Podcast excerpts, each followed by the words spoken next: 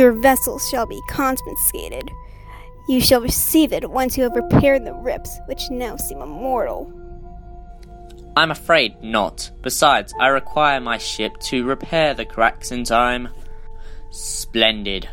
Oh, and I never asked your name. I am you. Nice to meet you. Hurry, Doctor. There's no time for jokes. There's always time for a joke. So then, Bud, you don't say much, do you?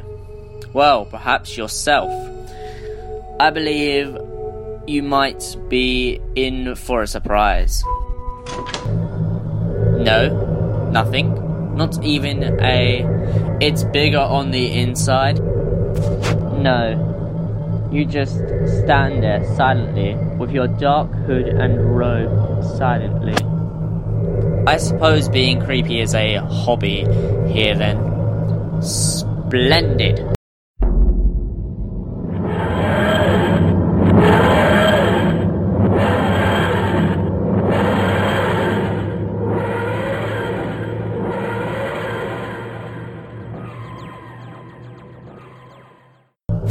Come on, old girl. You can do it.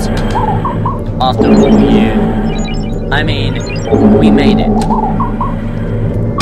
Just a bit more.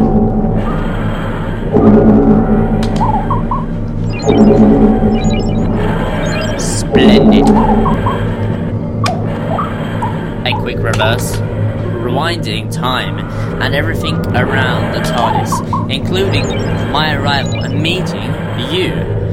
Now, me and you, creepy guy in the corner, are the only ones who remember this entire incident, meaning that somehow I have to get you back to your dimension without opening another rip.